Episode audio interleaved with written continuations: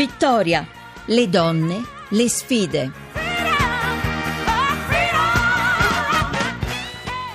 Le 17.11, un po' più tardi del previsto, bentornate e bentornati all'ascolto di Vittoria da Maria Teresa Lamberti. Vittoria, il nostro programma, lo sapete, è dedicato alle donne che combattono e che vincono, che sanno affrontare i sacrifici, superare pregiudizi e ostacoli e insomma speriamo che tutti, tutti questi sforzi, tutto questo impegno porti veramente a una vittoria. Per intervenire sapete bene, mandate un sms al 335 699 2949 per rivolgere le domande alle ospiti di oggi pomeriggio e poi potete anche scrivere a vittoria.rai.it e se volete partecipare attraverso Twitter usate l'hashtag Vittoria Radio 1.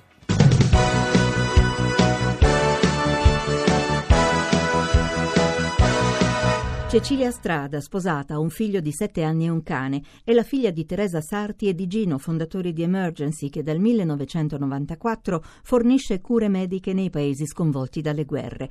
Dopo la morte della madre nel 2009, Cecilia, laureata in sociologia, ha assunto la presidenza dell'organizzazione, a cui dedica tutta la sua attenzione. Segue le attività dei vari ospedali e ne cura i rapporti a livello locale, oltre a testimoniare come giornalista e sui media la sua esperienza. Cecilia dice che la cosa che le piace di più al mondo sono le parole, quelle che raccontano le storie piccole che poi diventano la storia di tutti. Il suo libro preferito è Il Gattopardo, che sua madre le ha regalato a 13 anni. Ha cominciato a truccarsi gli occhi solo due anni fa e ama prendersi cura degli altri. È la sua vita, la sua vittoria.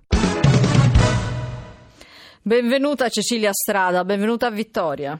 Grazie, buonasera a tutti. Buonasera, buonasera. Una giovane donna con una grande responsabilità, già a 30 anni, come diceva no, la scheda che ha appena sentito, lei diventa presidente eh, del, di Emergency dopo che sua madre eh, viene a mancare. Una grande responsabilità, dicevo, eh, l'essere donna in un lavoro che, le, che ha in sostanza ereditato in qualche maniera da un'altra donna. Che cosa ha aggiunto l'essere donna?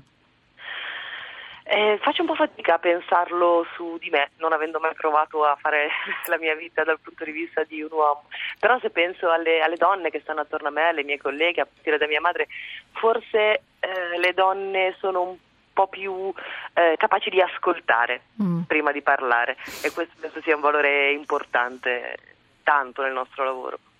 Senta, eh, col vivere con il dolore, lei ha cominciato presto, diciamo, no? a, a, conoscere il dolore, a conoscere il dolore della guerra. Già con suo papà, a otto anni, se non ho letto male, è stata portata eh, nel, in Pakistan, vero? Eh, sì.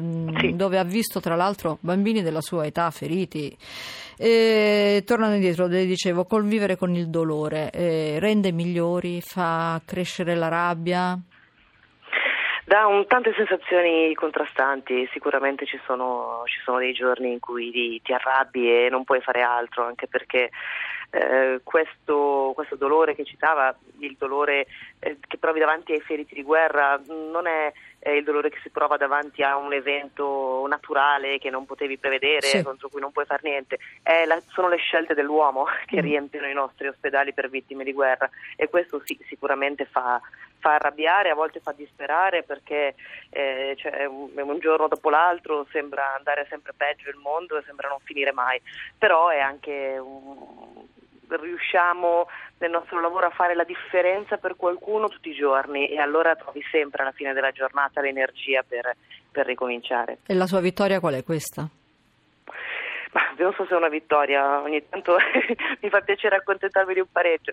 La vittoria è ogni volta che, eh, sì, ogni volta che riesci a rimandare a casa qualcuno che senza, che senza di te non, non, sarebbe sopravvissuto. La vittoria è, non so, l'ultima grande vittoria credo mm, per Emergency è il centro di maternità che abbiamo, il nuovo centro di maternità mm. che abbiamo aperto in Afghanistan, che mm-hmm. è un mm-hmm. luogo di cura, di istruzione, di formazione e di lavoro per sì. tantissime donne. E farlo in una regione regione, in un paese come l'Afghanistan, in una regione in cui le donne prima avevano, dovevano chiedere il permesso al marito per andare a fare la spesa al mercato e adesso possono lavorare e essere dei, dei punti di riferimento per la loro comunità, eh, credo questa sia una grande vittoria. E qui torniamo alle donne, appunto, alle donne prima pazienti e poi impiegate per, per lavorare, queste, queste madri. E so che tra l'altro in una delle altre strutture ospedaliere vostre avete addirittura aperto una nursery per consentire poi alle donne di non dover lasciare il lavoro e portare con sé i bambini.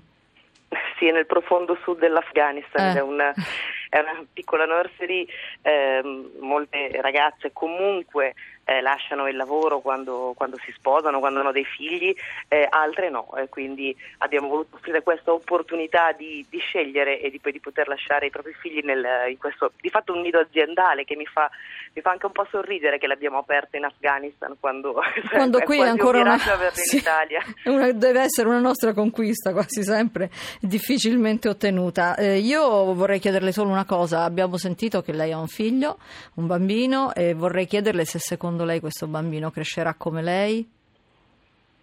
Io spero che, che cresca felice, mm. come me o diversamente da me, non, non, vorrei mai che si sentisse obbligato a fare, a fare una scelta come la mia o a, eh, a, a, salvare il mondo. Ecco, no, io vorrei solo che fosse felice, operaio o panettiere o, o, medico mi importa poco, vorrei che, fosse, che trovasse la sua felicità, perché in fondo ecco, diciamo, sono, sono, sono, un egoista anch'io, non è vero che, siamo, che, sono così tanto altruista, sono un egoista, voglio che i miei figli crescano bene e felici, però diciamo quel realismo che mi fa capire che non possono stare bene fin tanto che il resto del mondo sta male e quindi eh, tra le ragioni del mio lavoro c'è anche questa, certo. semplicemente costruire un posto un po' migliore dove, dove, far crescere i bambini. Come quello di cui stavamo parlando poco fa, no? dove le donne comunque possono acquistare autonomia. Io vorrei introdurvi Farianza Bai, che è qui vicino a me, anziché essere al telefono, benvenuta. Grazie. Eh, Farianza Bei è una giornalista, è una docente universitaria specializzata sul Medio Oriente, l'avete sentita sicuramente dai microfoni di Radio 1 e non solo. E allora è particolarmente attenta alle questioni di genere e stavamo parlando proprio di donne che soprattutto in determinati paesi lasciano eh, il lavoro perché magari hanno avuto un figlio per via del matrimonio, ma comunque sono costrette a chiedere permessi ai padri, ai mariti, eccetera. Lei in realtà di problemi di genere del Medio Oriente se ne occupa, diciamo in seconda battuta, perché si era laureata alla Bocconi in economia, giusto? Sì, in economia aziendale. E poi che cosa che l'ha spinta a, a, occuparsi invece di questioni di genere per di più in Medio Oriente? No, ho provato per qualche mese a fare il commercialista, ho provato a lavorare in una banca americana in JP Morgan e non sentivo battere il cuore. E poi a un certo punto mi sono resa conto che non sapevo molto del paese d'origine di mio padre, l'Iran, mm. cui, in cui ero stata quando ero bambina. Poi nel 79 c'era stata la rivoluzione islamica, nel 1980 erano iniziati i bombardamenti di Saddam e avevamo un po' persi contatti. E la gente mi chiedeva: ma come mai c'hai questo nome strano? Sì. E quindi è partita una ricerca accademica per le origini con una seconda laurea e un dottorato. Una ricerca accademica che ha, diciamo, in qualche maniera delle basi familiari, perché appunto, come stava dicendo, suo papà è iraniano, sua mamma è italiana. Eh, nella vostra famiglia evidentemente ci sono eh, aperture da un punto di vista culturale e quindi religioso, ma anche lei ha un bambino, vero? Sì, e credo che la mia più grande vittoria sia riuscire a coniugare proprio la vita familiare familiare, da mamma single, mm. a Tescia a 13 anni e mezzo e questo lavoro da freelance che mi ha portato in giro per il mondo. Quindi lui il primo volo aereo l'ha fatto che aveva tre settimane, non ho mai ho lavorato il giorno prima di partorire, tre giorni dopo ero di nuovo a Radio Rai a parlare della guerra in Iraq perché era il maggio del 2003 e poi ancora ho dovuto viaggiare quando lui aveva un anno e mezzo per le moschee integraliste d'Europa perché così voleva la mia produttrice in radio. Ai ai ai, non parli male della nostra radio. non è la radio vostra, è la radio svizzera. In quell'occasione ho girato per le moschee d'Europa integraliste con una ragazzina, una tata, una ragazzina di 18 anni che appunto era la babysitter che ha viaggiato con noi. Allora, parliamo evidentemente di stereotipi di genere ampiamente superati, visto quello che lei ci sta raccontando. Io intanto vi ricordo 335 699 2949 se volete eh, rivolgere delle domande a Cecilia Stradia o a Farianza Bai. E torniamo alla, alla vita di Farianza Bai. Stavamo parlando di questo eh, figlio che adesso è adolescente e che evidentemente con una mamma così eh, eh, avrà cominciato a capire presto cosa sono gli stereotipi di genere. Lei come lo educa? Ma l'ho sempre portato in giro e quindi insomma molto libero, mo, molto libero credo fondamentalmente, quindi libero di scegliere cosa fa. Qualcuno mi dice che lo tratto un po' in modo un po' troppo paritetico. Quindi... Al contrario, poca sottomissione, caso, poca ecco. sottomissione. Anzi, gli dico che ogni tanto devi imparare a disubbidire, anche a mentire, perché la menzogna che è tanto criticata in realtà nella cultura islamica sciita diventa un'arte, quindi non bisogna essere sempre, sempre troppo, troppo diretti. Insomma, bisogna sapere prendere le cose in un modo un po' più ampio, con un po' più di savoir-faire. Insomma, bisogna essere elastici e diplomatici, mettiamola È così. molto più diplomatico di me, mio figlio, non ci vuole molto. Ah, ecco, molto bene. Allora forse la mamma impara dal figlio questa volta, però io eh, credo che eh, le vittorie e le sfide sicuramente lei possa in qualche maniera indicarle a suo figlio, quantomeno eh, possono costituire un esempio per questo ragazzino, no? Sì, sicuramente la libertà di pensiero, quella è una cosa di cui abbiamo parlato recentemente, e poi per le vittorie è fondamentale trovare degli alleati, cioè se io sono una persona libera lo devo molto a mio padre, perché mio padre comunque mi ha cresciuto in grande libertà, io ricordavo da bambina quando andavo agli scout nella GESCI, quindi nell'associazione cattolica, mi ponevo il problema come devo fare in chiesa perché ero comunque caposquadriglia, e lui mi ha detto guarda non c'è nessun problema, puoi prega- pregare o comunque trovi il tuo Dio in moschea, come in sinagoga, come in chiesa, come davanti al mare. Quindi in realtà poi ho scoperto che quelli sono versi, frasi del poeta mistico Rumi, quindi il grande mistico dell'Islam.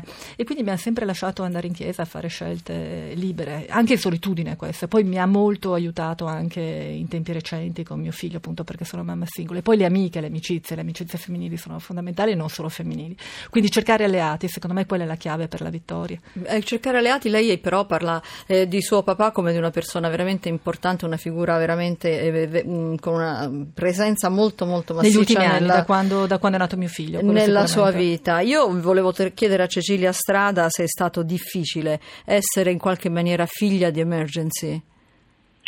È stato No, io penso che sia stata una grande, una grande fortuna, una straordinaria fortuna, mi ha permesso di uh, conoscere il mondo in un modo che altrimenti non avrei, non avrei potuto conoscere. Beh certo in alcuni momenti è stato, è stato complicato, è, stato, è tuttora faticoso, però è un'opportunità straordinaria, mi sento proprio fortunata.